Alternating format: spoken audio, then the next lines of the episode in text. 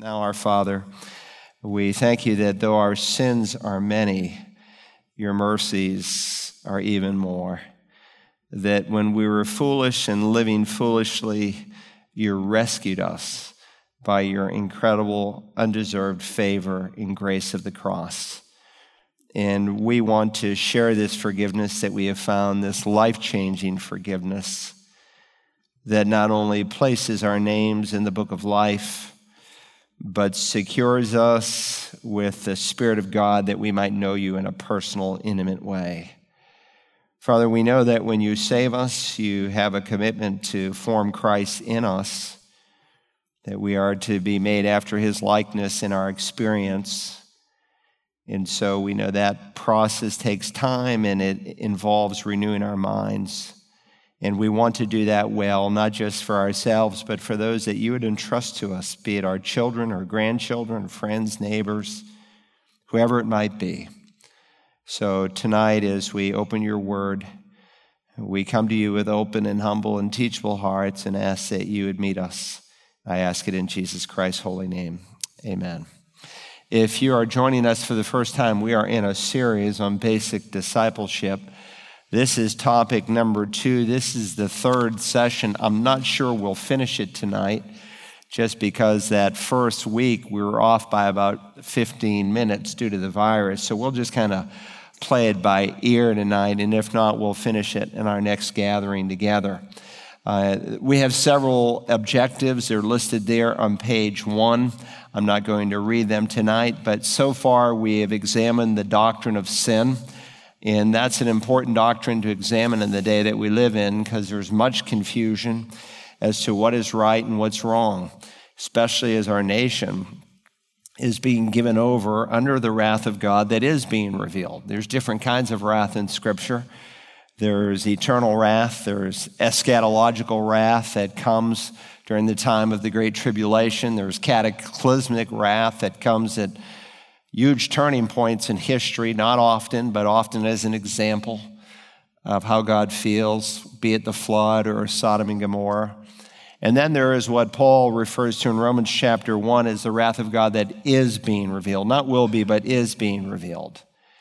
And that happens to an individual, it happens to a group of people, it happens to a nation, it happens to a world. When they turn away from God and they give him no praise or no thanks. And there's a downward slide that is described in a number of passages. The most famous that most of you know, of course, is Romans 1. And three times over, God said he gave them over.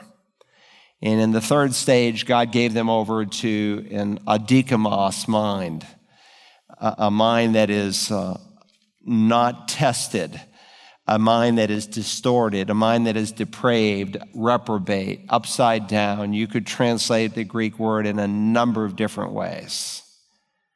When they tested a metal, they made sure it was pure so that it would be strong. And a mind that is depraved doesn't think right. And more and more we see that just on the news. You think, where are these people coming from? It's not a mystery. It's, it's an upside down mind. It's when God lets a nation go. And it's not just happening to these United States of America, but it's happening worldwide. And when we see that, and you couple it with Israel and the land, 240,000 Jewish people from the state of New York alone have asked for entrance into the land of Israel between now and December. They expect all 240,000 to be received. There's growing anti Semitism, growing hatred, and they see the writing on the wall that they can't even practice Torah and study it with a sense of freedom. And so they're leaving countries all over the world and coming back. When you see Israel being regathered, you see growing apostasy in the church. You see lawlessness, you see violence, you see immorality, you see homosexuality. These are the things that Jesus said would be in place for the second coming, which reminds us the rapture is that much closer. So we're living in a day where sin is not defined and clear. I shared one Sunday morning some years back, my daughter, and this was almost a decade ago now, she was a uh, they call a residential mentor at Clemson University. And my son, Jameson, who also served in that same capacity at USC five years later, they had the same training, except it was worse. So they gather all these residential mentors, and they're basically training them now how to receive transgender people, homosexual people, and not just to receive them, but to affirm them. And of course, the most recent passage of a law by the Supreme, I say a law, it was a judgment by the Supreme Court, but in effect, it acts like a law concerning the redefinition of sex. Not male female, but far different. And that's going to have huge ramifications as test cases come down the road, and especially if the Equality Act is passed in another administration. They've never had enough people to pass it. But if there are enough God hating, Christ denying people who serve in our nation, it will radically change America. Especially now that the Supreme Court has ruled on how to define certain terms. But God is clear. Sin is a failure, as point one points out, to do what's right to the one who knows to do right and does it not. So here she is at Clemson University, about 80 RNs, and she was asked, the, the, the, person leading the seminar was asked, all the students, how many of you think that homosexuality is a moral issue? We want you who think it's a moral issue to come to this side of the room, and those who do not think it's a moral issue come to this side of the room.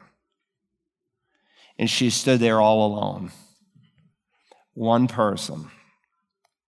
Now, some people came up to her after. She said, I should have been over there with you.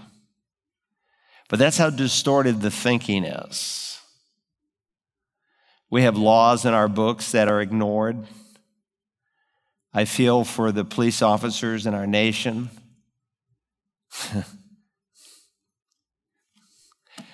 you guys trying to defend us, do what's right. There's lousy cops, there's lousy preachers and doctors and lawyers and everything else. But of the 800,000 police officers in America, most of them are not lousy. And I'll tell you, you don't want to live in a nation without them.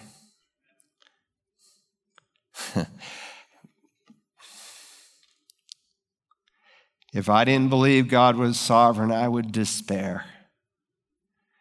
But He is sovereign. He is on his throne. He knows what he is about. Sin is a transgression of God's law. Sin is falling short of what should have been done. Then we saw sin described on point B. Most often it's defined in terms of actions. You can't read lists like 1 Corinthians 6 or Galatians 5 and not come to grips with the fact that some of these things that God says are wrong are just wrong. It's either the Bible is wrong and it needs to be burned as a false book or it's true. There's no middle ground. In one sense, that's the beauty of the day that we live in. The lines have been drawn. You have to choose which side you will stand on. Sometimes sin is described in terms of attitudes. Jesus said to hate your brother is to be a murderer. And of course, every sin, point three, is not delineated in Scripture. But God gives principles to discern whether something is sinful or not. And we highlighted a number of them, what we call the disputable areas or the gray areas, the in between areas, not on the negative commands or the positive commands of Scripture, but those non absolutes. But there are principles. There's no verse in the Bible that says, Thou shalt not smoke a cigarette.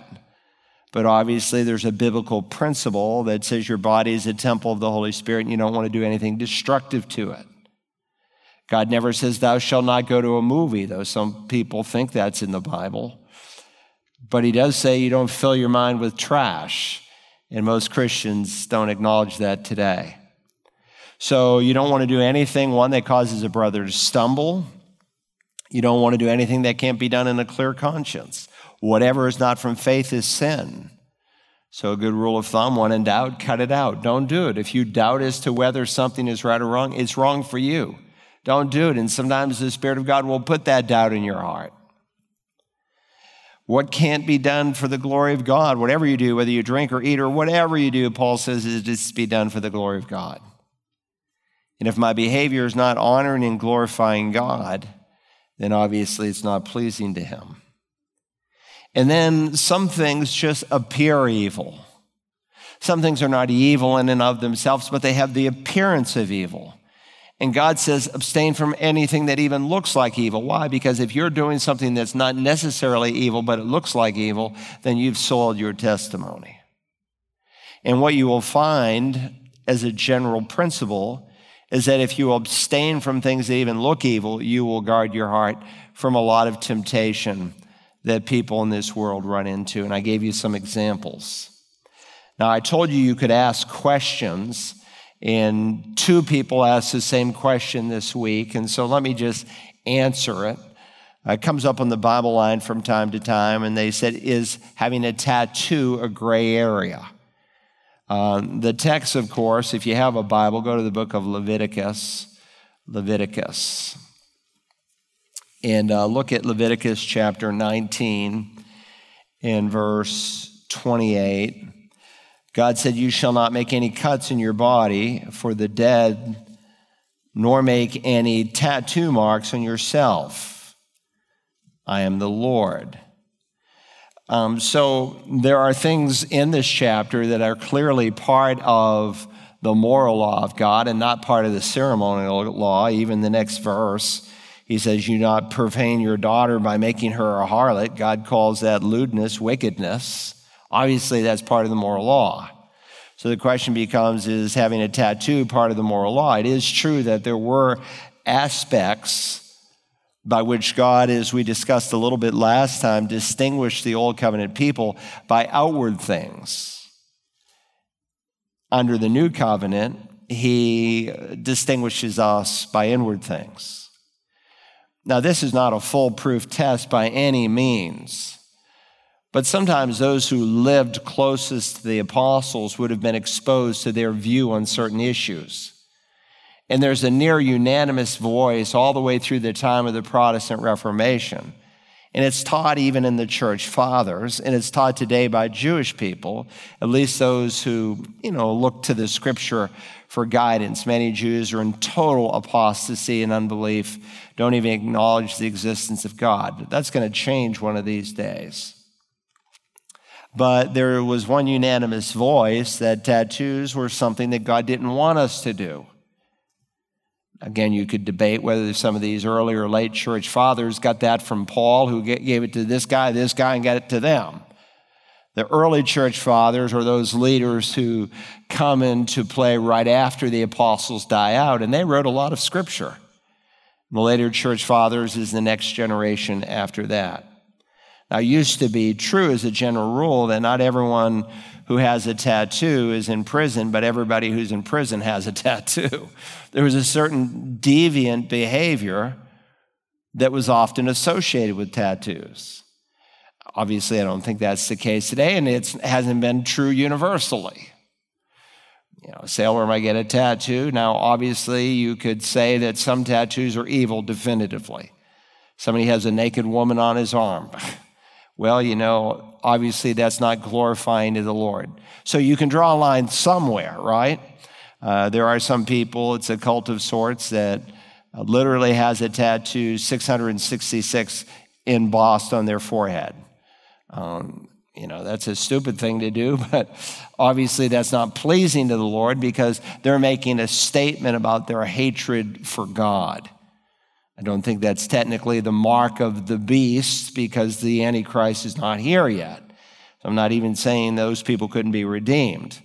But when the Antichrist gives his mark, and I wouldn't be at all surprised if the mark of the beast encompasses a tattoo. It's like our culture has become used to it. I would say this because occasionally I get a phone call from a college student, or sometimes from a college student's mom. and their son or daughter wants to get a tattoo, would you call them? And sometimes I've had some students call me. I'm thinking about getting a tattoo. What do you think, Pastor Carl? And I say, I discourage it. Number one, when you get one, I said it's not easily removed. They can black it out, but you, have got it. Number two, I said, my goal as a pastor and as a Christian is to reach as many people for Christ as I can. And the argument that if I get a tattoo, I'm being all things to all men to reach fellow tattooers, I think is a weak argument. I can reach people with tattoos, and I don't have a tattoo in my body. Now, that doesn't make me any more righteous, and I know hundreds of our people have tattoos. Oh, I know. I see them right up there in the baptistry. You can't help but see them. That's our culture. But there is, you know, I don't think it's by accident. And again, I want to be careful here, and I don't want to be misunderstood. Very often, when a young person is sexually immoral, one of the first things they do is they go out and get a tattoo. It just goes with deviant behavior. There's a, a searing sometimes of the conscience that happens.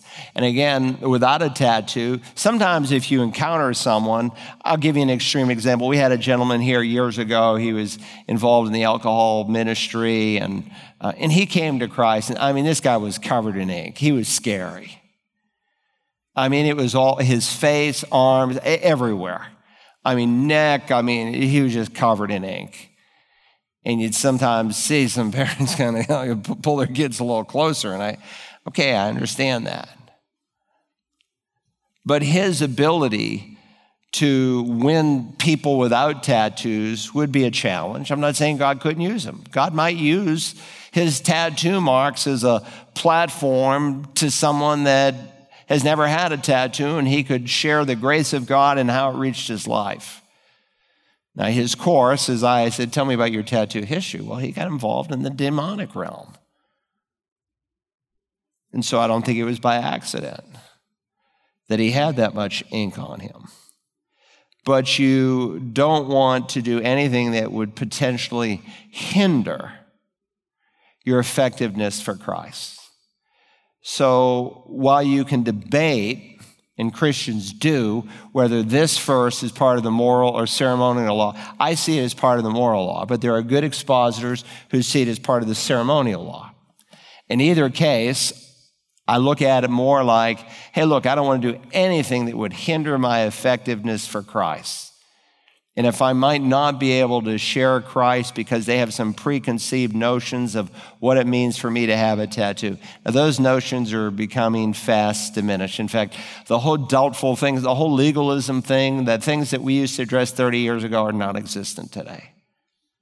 Because the evangelical church, for the most part, is just guilty of license. It's hard to find a church that's legalistic. They're almost all gone. And two, people call someone who has a standard legalism. Legalism is not necessarily a standard. Legalism is dealing more in scripture with motivation, either in terms of your salvation or in your sanctification. Legalism, like in Galatians, is when you add a work to the plan of salvation and then you're deemed a false teacher. Legalism equally is when a Christian thinks, and this was the application for the Galatians, because he's writing to people who are saved. They didn't believe that salvation in any way, shape, or form was by works. They got balled up on the process of sanctification because of these false teachers who had come in. And so we do something with the motivation that somehow we think it will increase our righteousness. Then we have a legalistic motivation. You could have a daily quiet time. You could share your faith. You could go into a prayer closet legalistically.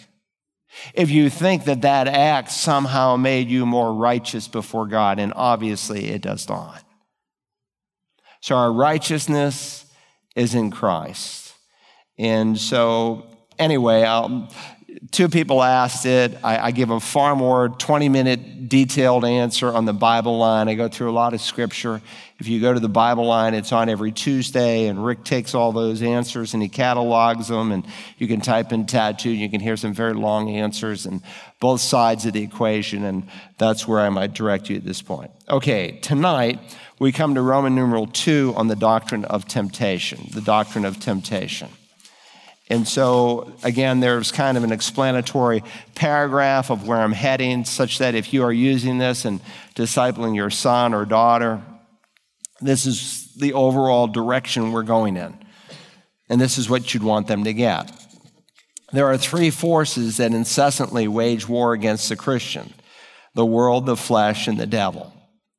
And understanding how these forces can function independently or in conjunction with each other is important in overcoming temptation. So, three forces that wage war against the Christian. The first is the world system. Turn to the book of Ephesians for just a moment. This is a familiar passage of scripture to many of you. Ephesians, Galatians, Ephesians, Philippians, Colossians, right after 1st and 2nd Corinthians, all right? So, Ephesians chapter 2, and notice we'll read three verses. It says, And you were dead in your trespasses and sins.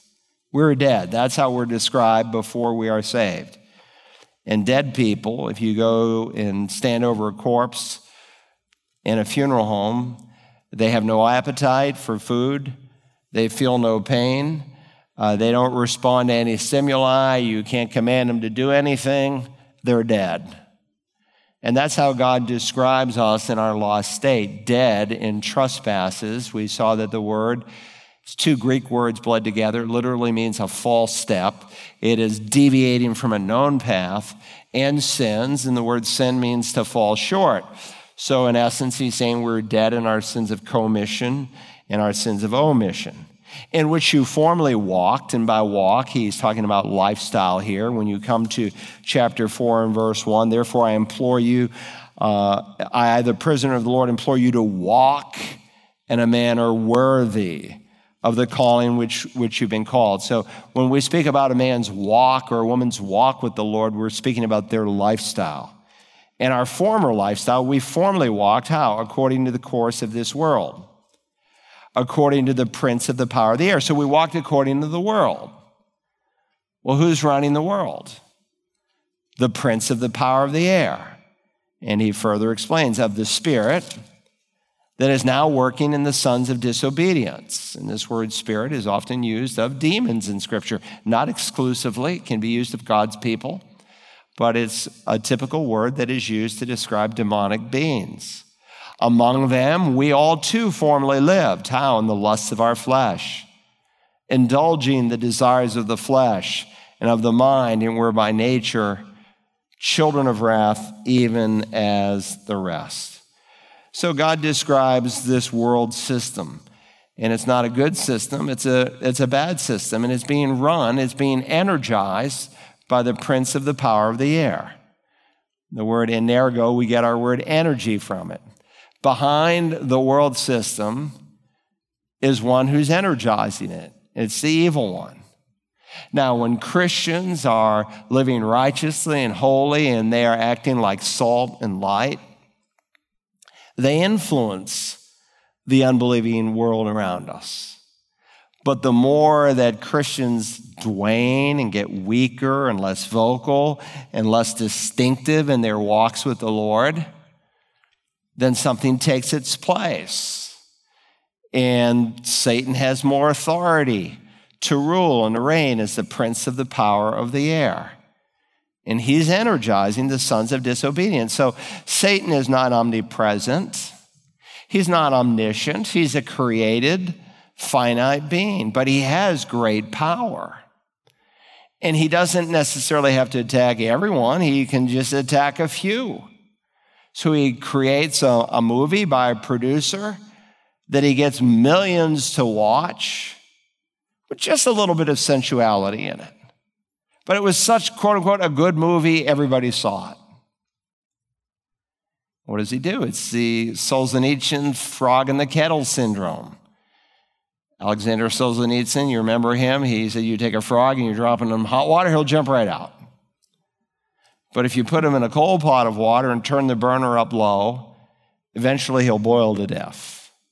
And that's basically what can happen to people is they get used to certain things, but they don't recognize that there is someone who's working behind this age. And so, what's the solution? Point two, the solution is not to love the world. And so, 1 John 2 15 and 17, he says, Do not love the world nor the things in the world. And again, he's not talking about the people of the world, for God so loved the world. He's talking about the world system, the world's values, those values that are antithetical to God's word.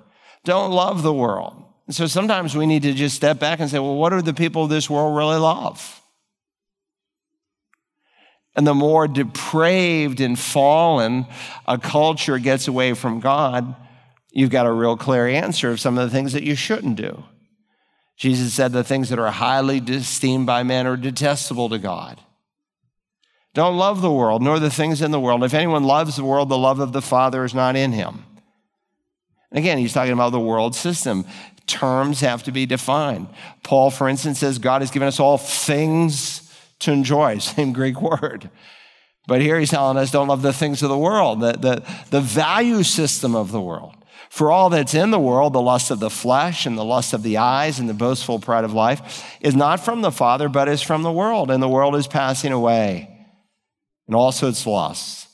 But the one who does the will of God will live forever. So the solution to dealing with the world system is not to love it.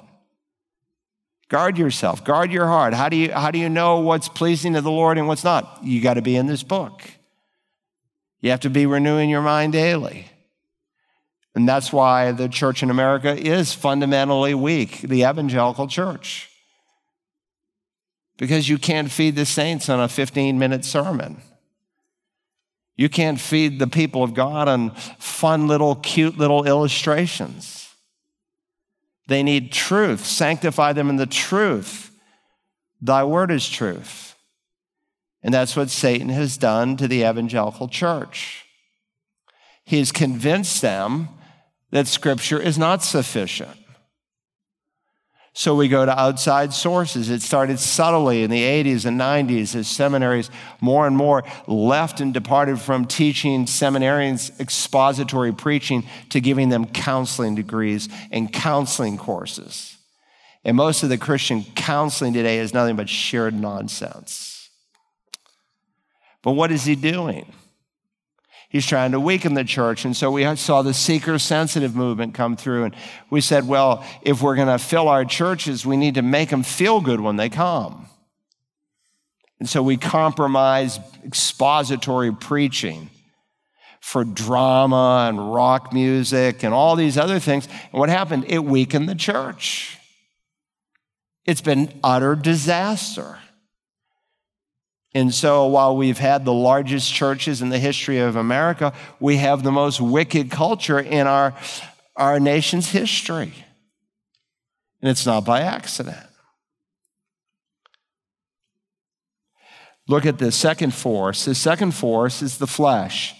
The flesh, our fallen sinful nature, remains in opposition to our new nature, given at our second birth. So we spoke a little bit about this and another rabbit trail we went down, so I won't hit it too hard tonight. But remember, Paul said, The good that I wish I do not do, I do the very thing I don't wish to do. And he speaks of this war that only the born again believer experiences. He says, Walk by the Spirit that you might not carry out the desires of the flesh, for the flesh is in opposition to the Spirit. Why? So that you may not do the things that you please. That opposition, that war within, is not there in the same way in the unbeliever. Initially, it's there through his conscience. But with time, the unbeliever's conscience, as it is compromised, becomes seared, it becomes calloused. There's different kinds and descriptions of consciences in the New Testament. Paul speaks about the believer who has a good conscience. He speaks about the unbeliever who can have an evil conscience. And that's the end of walking down the road of evil. And so we saw this case, I won't even go into it today. Guy who murdered these dear people, and they say he had 220 felonies and he started when he was 12. That's an evil conscience. When you call good evil and evil good. And more and more, our nation, our leaders, it's a good thing to have an abortion, they'll say. It's a good thing to protect that right for a woman. God says it's evil.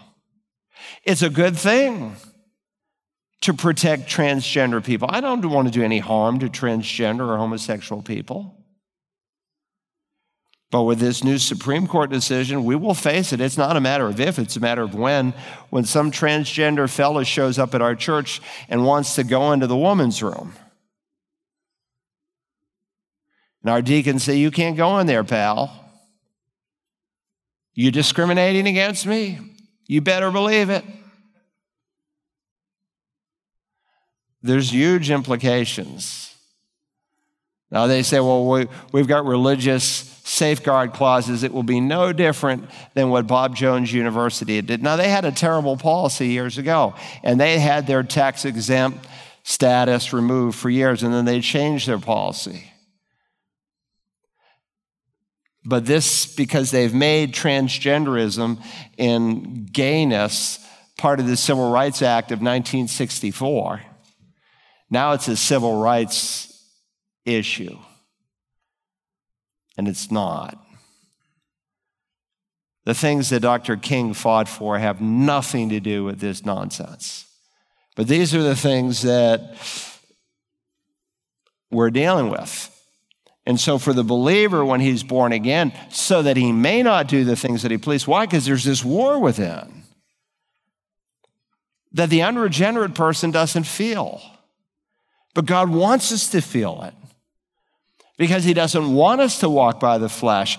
And again, the term flesh is used sometimes to describe the skin that covers your skeletal frame. Sometimes it's used, like in 2 Corinthians 5, to describe a worldly point of view. We no longer look at people after the flesh or by the way the world sees them. But most often, the term sarx, flesh, is used to describe this sinful, fallen nature within. An apple tree is not an apple tree because it bears apples, it bears apples because it's an apple tree. And so, by nature, we are sinful. In sin did my mother conceive me. David will write in Psalm 51. In Psalm 54, it says, We go astray from birth. And so we're born with this fallen nature. So, what's the solution? Look at the solution. The solution is to make no provision for the flesh and to walk in the power of the Spirit. Turn to the book of Romans, chapter 13. This is a verse everyone should memorize. I'm sure I'll put it in my list of 100 that I'll give you when we get to that section. Romans 13, verse 14. But put on the Lord Jesus Christ and make no provisions for the flesh, the sinful nature, in regards to its loss. So the solution is to make no provision for the flesh and to walk according to the Spirit. Now, that will mean different things for different people. If someone's got a problem with porn, it might mean no computer. It might mean for them no TV. Because it only takes one semi sexual movie that wants to bring them right back into the pit. There was a guy, he's 32 years old, came into the office. We're, we did not even have a building yet. We were across the street where this new apartment complex is. That's the land we used to own. When I first came as a pastor, and I said, This land is too small. It's only eight acres. We're going to be boxed in. And nobody believed me, but eventually they did, and God provided a new spot. But I remember we had a little house in the back of that property, and this fella came in and he said, Pastor Carl, I started drinking when I was six or seven. I said, Six or seven? So my parents, they drink.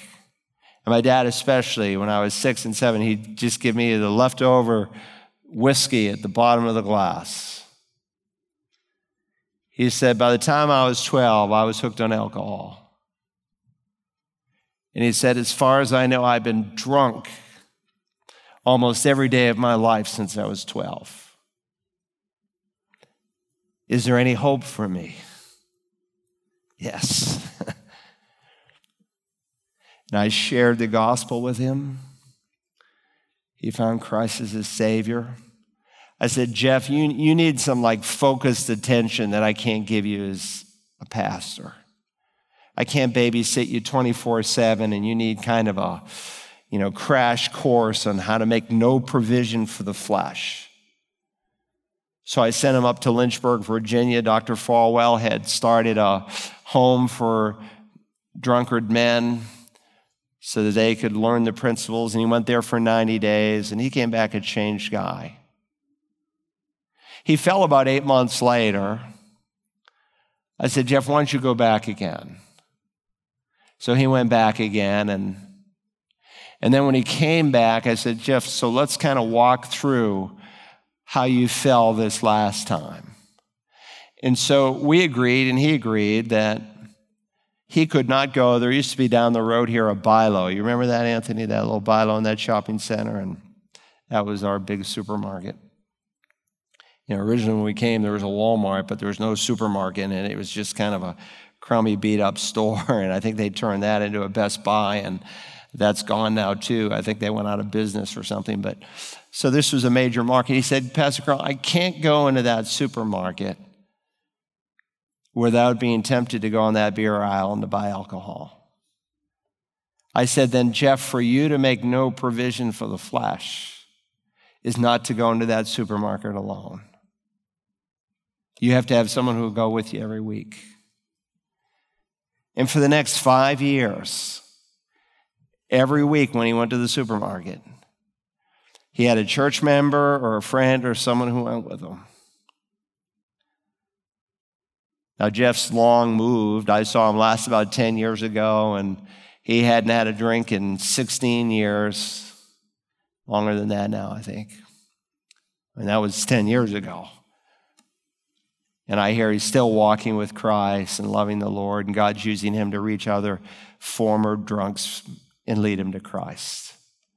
But for him to make no provision for the flesh in regards to its lust. Now I can walk I could walk into Bi-Lo and I they used to sell orange juice and milk in the same aisle they sold the beer at in that store. It was not a temptation for me. So what I'm saying is sometimes God will say to some, you can't, but someone else you can. So he tailors how we need to respond to the temptation. You make no provision for the flesh, and then you walk by the Spirit. There's a sense of brokenness, and we're going to spend like weeks on this further in this course of what it means to walk in the power of the Holy Spirit and to depend upon Him. The third enemy of our soul, so to speak, is the devil. The devil wages war against the Christian. Uh, turn, if you will, to 1 Peter chapter 5. 1 Peter chapter 5. Go to the back of the Bible if you're new. Revelation, Jude, three short books by John, and 1st, 2nd, and 3rd John. And right before that, you'll come to 1 Peter chapter 5. 1 Peter 5. He says in verse 8, Be of sober spirit, be on the alert your adversary, your enemy. I hope you know Satan hates you. He hates you. The devil hates you. He's your adversary. Your adversary, the devil, prowls around like a roaring lion seeking someone to devour. Now, there's a lot of nonsense I've heard, no biblical basis that Satan's lost his teeth and his power and all that. That's nonsense. The Bible does not teach that. He is a real vicious, fallen angels that has millions and millions of demons that work for him. And he can wage war against you. But resist him, verse 9. Firm in your faith, knowing that the same experiences of suffering are being accomplished by your brethren who are in the world. So you have an enemy and his name is Satan. He hates you, he wants to destroy you, he wants you to bring you down. So, what's the solution? The solution is to respect him because he's dangerous. Uh, we could look up, I suppose, Jude verse 9, and on that occasion there was some dispute over the body of Moses. We don't know what that's all about, at least not from Scripture, though there are external sources that address it that may be correct traditions, but since God didn't put them in the canon of Scripture, we can't say for sure. But they had some kind of a dispute. The devil and Michael the archangel over the body of Moses that Jude records, and he said, The Lord rebuke you. In other words, Michael, the great archangel, saw that he had one that was so evil that he had to contend with. He didn't want to go in his own strength and power. He wanted God's power to be exercised against him. So there's a certain respect. I remember Dr. Bill Bright, he's been in heaven for 20 years now, and the founder of Campus Crusade for Christ when they were once very conservative on target. I'm afraid they're adrift, but there are many, many good people in that organization to this day that are worthy of our prayer and support, and so we support many of them. But Dr. Bright used to say to us, he said, The devil is like a lion in a cage. He said, You go into that zoo and you see that ferocious lion prowling back and forth, and said, You put your arm in that cage and look out. But as long as you keep a safe distance, he has no power over you. And so the Christian is called to respect the evil one. His power is real. He is the one who's energizing the world forces. Now, sometimes people say, well, the devil made me do it. Someone called in yesterday in the Bible line about Jimmy Swaggart and some new book he wrote. Said, the new book he wrote is absolutely heretical. I said, consider the source. I mean, back in the 80s, and some of you maybe remember it, you had Jim Bakker and Jimmy Swaggart, and they embarrassed the whole body of Christ because they group us all together. You know, those Bible thumpers, they, they all believe the same thing. We don't. And Swaggart was visiting prostitutes. And then on Sunday morning, he'd give his little cryomony act, and he raised millions of dollars and bilked the people of God. It was pathetic. And then when he got caught visiting a prostitute, he said, Well, it wasn't me, it was a demon in me. So he goes to Oral Roberts, who's another wacko, and he built these praying hands.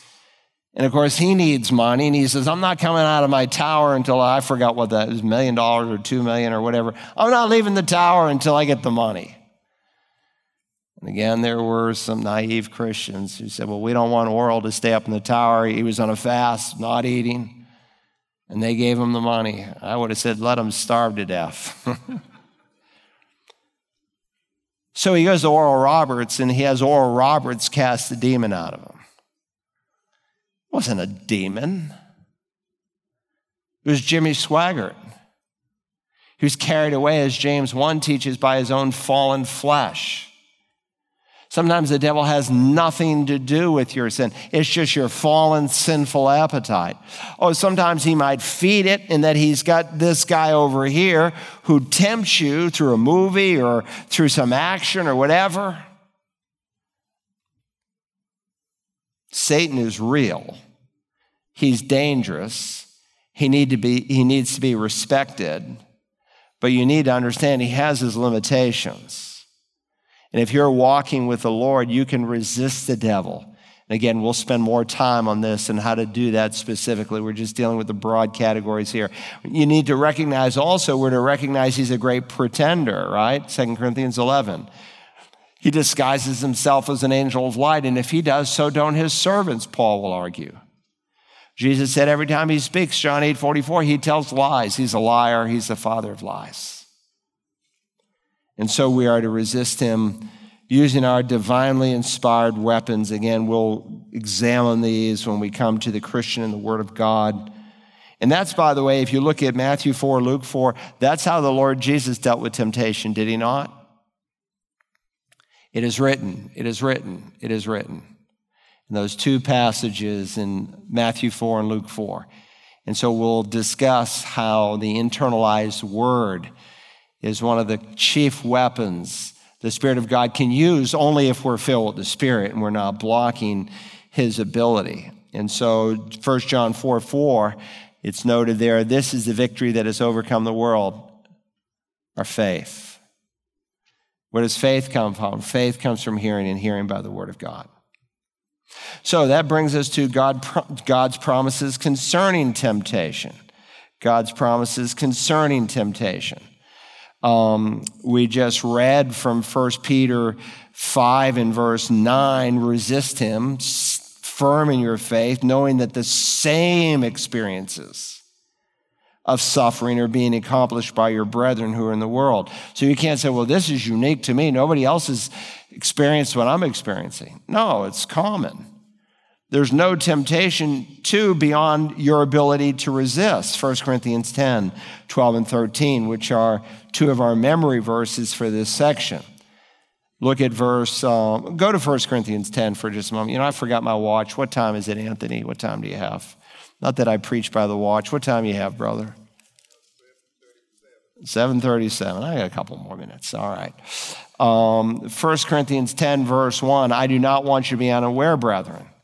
And so he's writing to the Corinthians, and beginning in verse 1 all the way through verse 11, he highlights some of Israel's mistakes. He starts with their blessings, and yet, in spite of those blessings, nevertheless, verse 5, with most of them, God was not well pleased, for they were laid low in the wilderness. Now, these things happened as examples for us. In other words, he's recording history to teach us from history. That's one of the functions of history. You don't erase it, you learn from it. So that we would not crave evil things as they also craved. Do not be idolaters, as some of them were, as it is written. The people sat down to eat and drink and stood up to play. Let us not act immorally, as some of them did, and 23,000 fell in one day.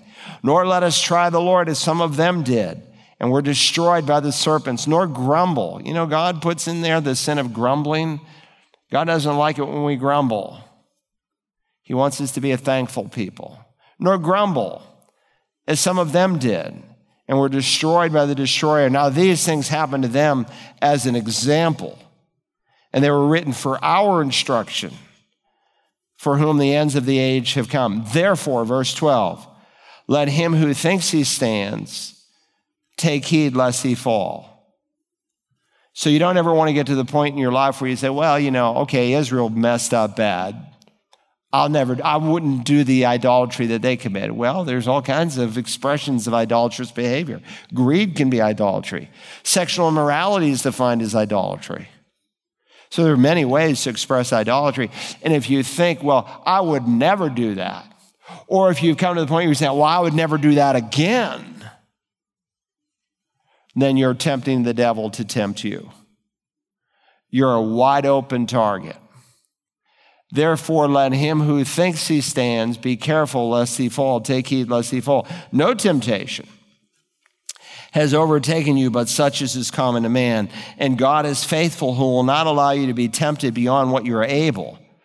But with the temptation will provide the way of escape also, so that you may be able to endure it. Now, the way of escape does not lead us to a place where we escape all temptation. That doesn't happen until you get to heaven. The way of escape, though, leads us to a place, according to this verse, that we might be able to bear it, that we can endure it. Point three there there is no temptation that Christ himself does not understand, that he cannot help us with. Turn to the book of Hebrews. So you're in 1 Corinthians, go to the right. Hebrews. It's the Jewish epistle in the New Testament written to Jewish Christians. Hebrews, and go, if you will, to chapter 4. Hebrews chapter 4.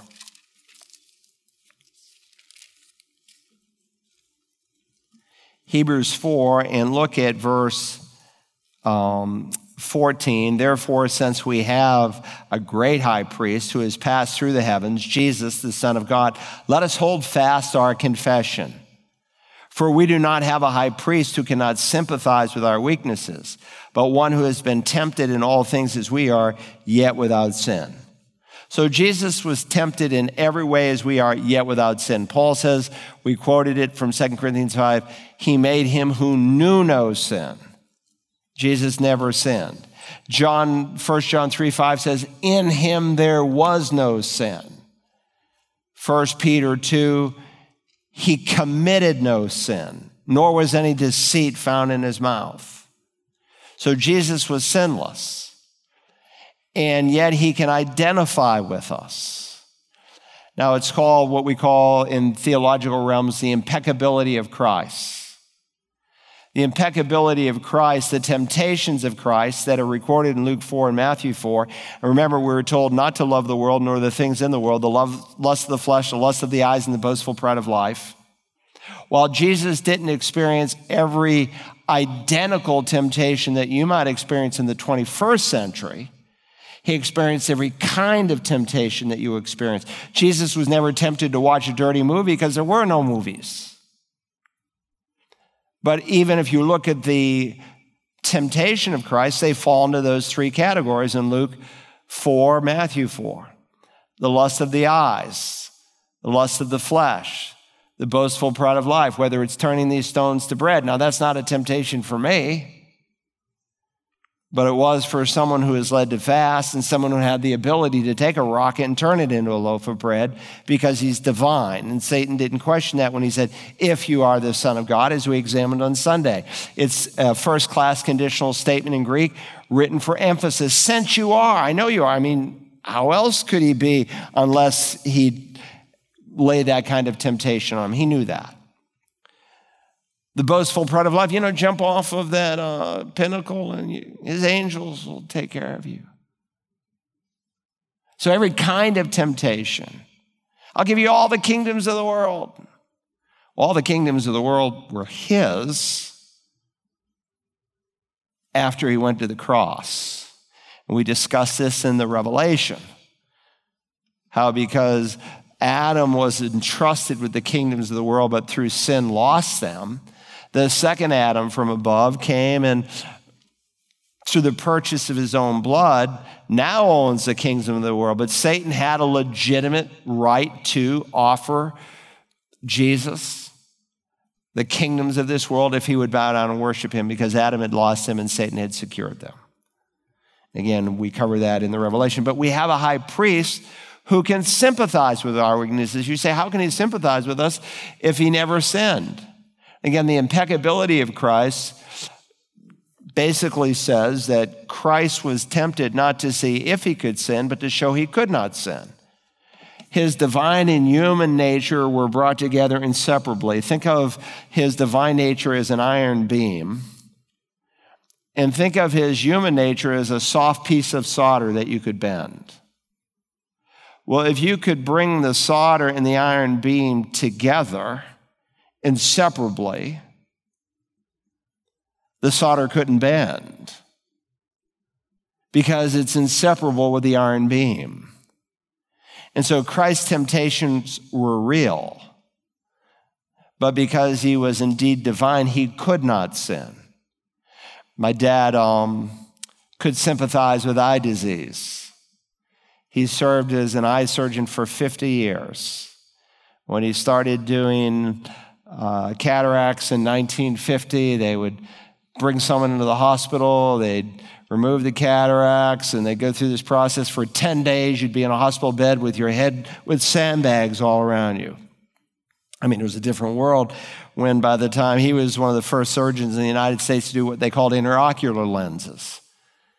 And you'd do them in the office, and you'd go home a couple hours later, and you could, wow, I can see. While he never had that performed until the last two months of his life.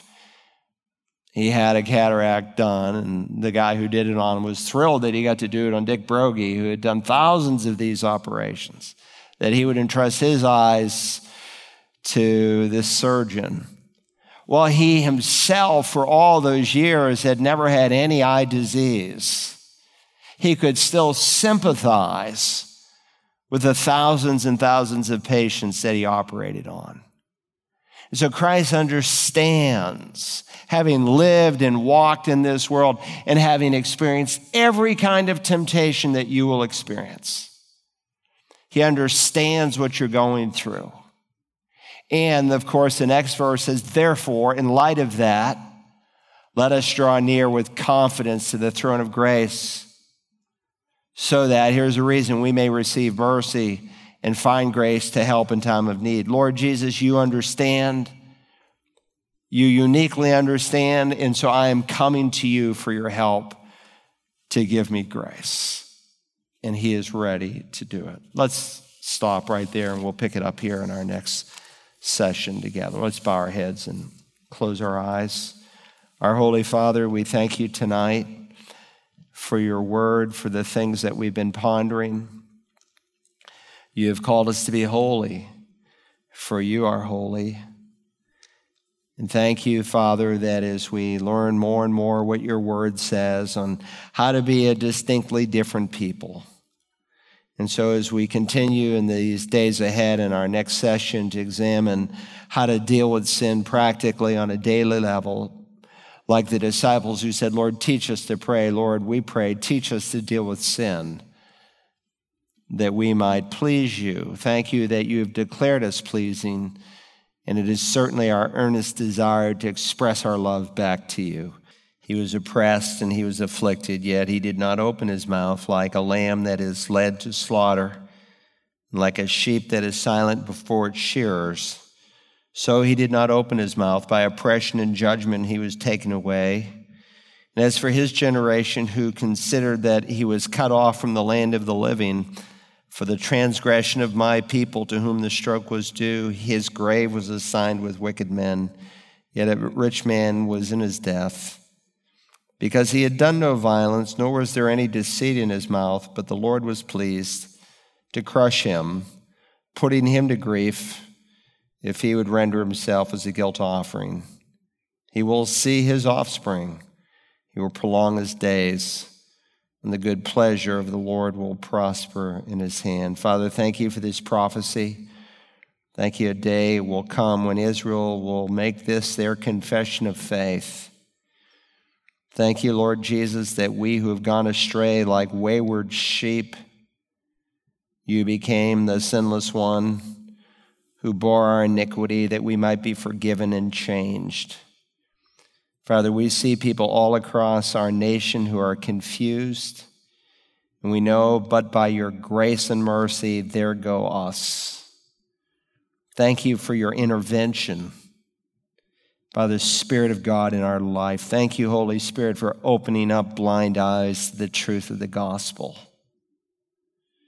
May we be vessels that are clean that walk in holiness and purity in the midst of a wicked generation. Thank you that men like Noah, though it seemed the whole world had turned away, he was able to raise a godly heritage. Help us in the midst of this world to live for Christ, to extend a, a message of hope and forgiveness before it is eternally too late. We ask it in Jesus' holy name. Amen.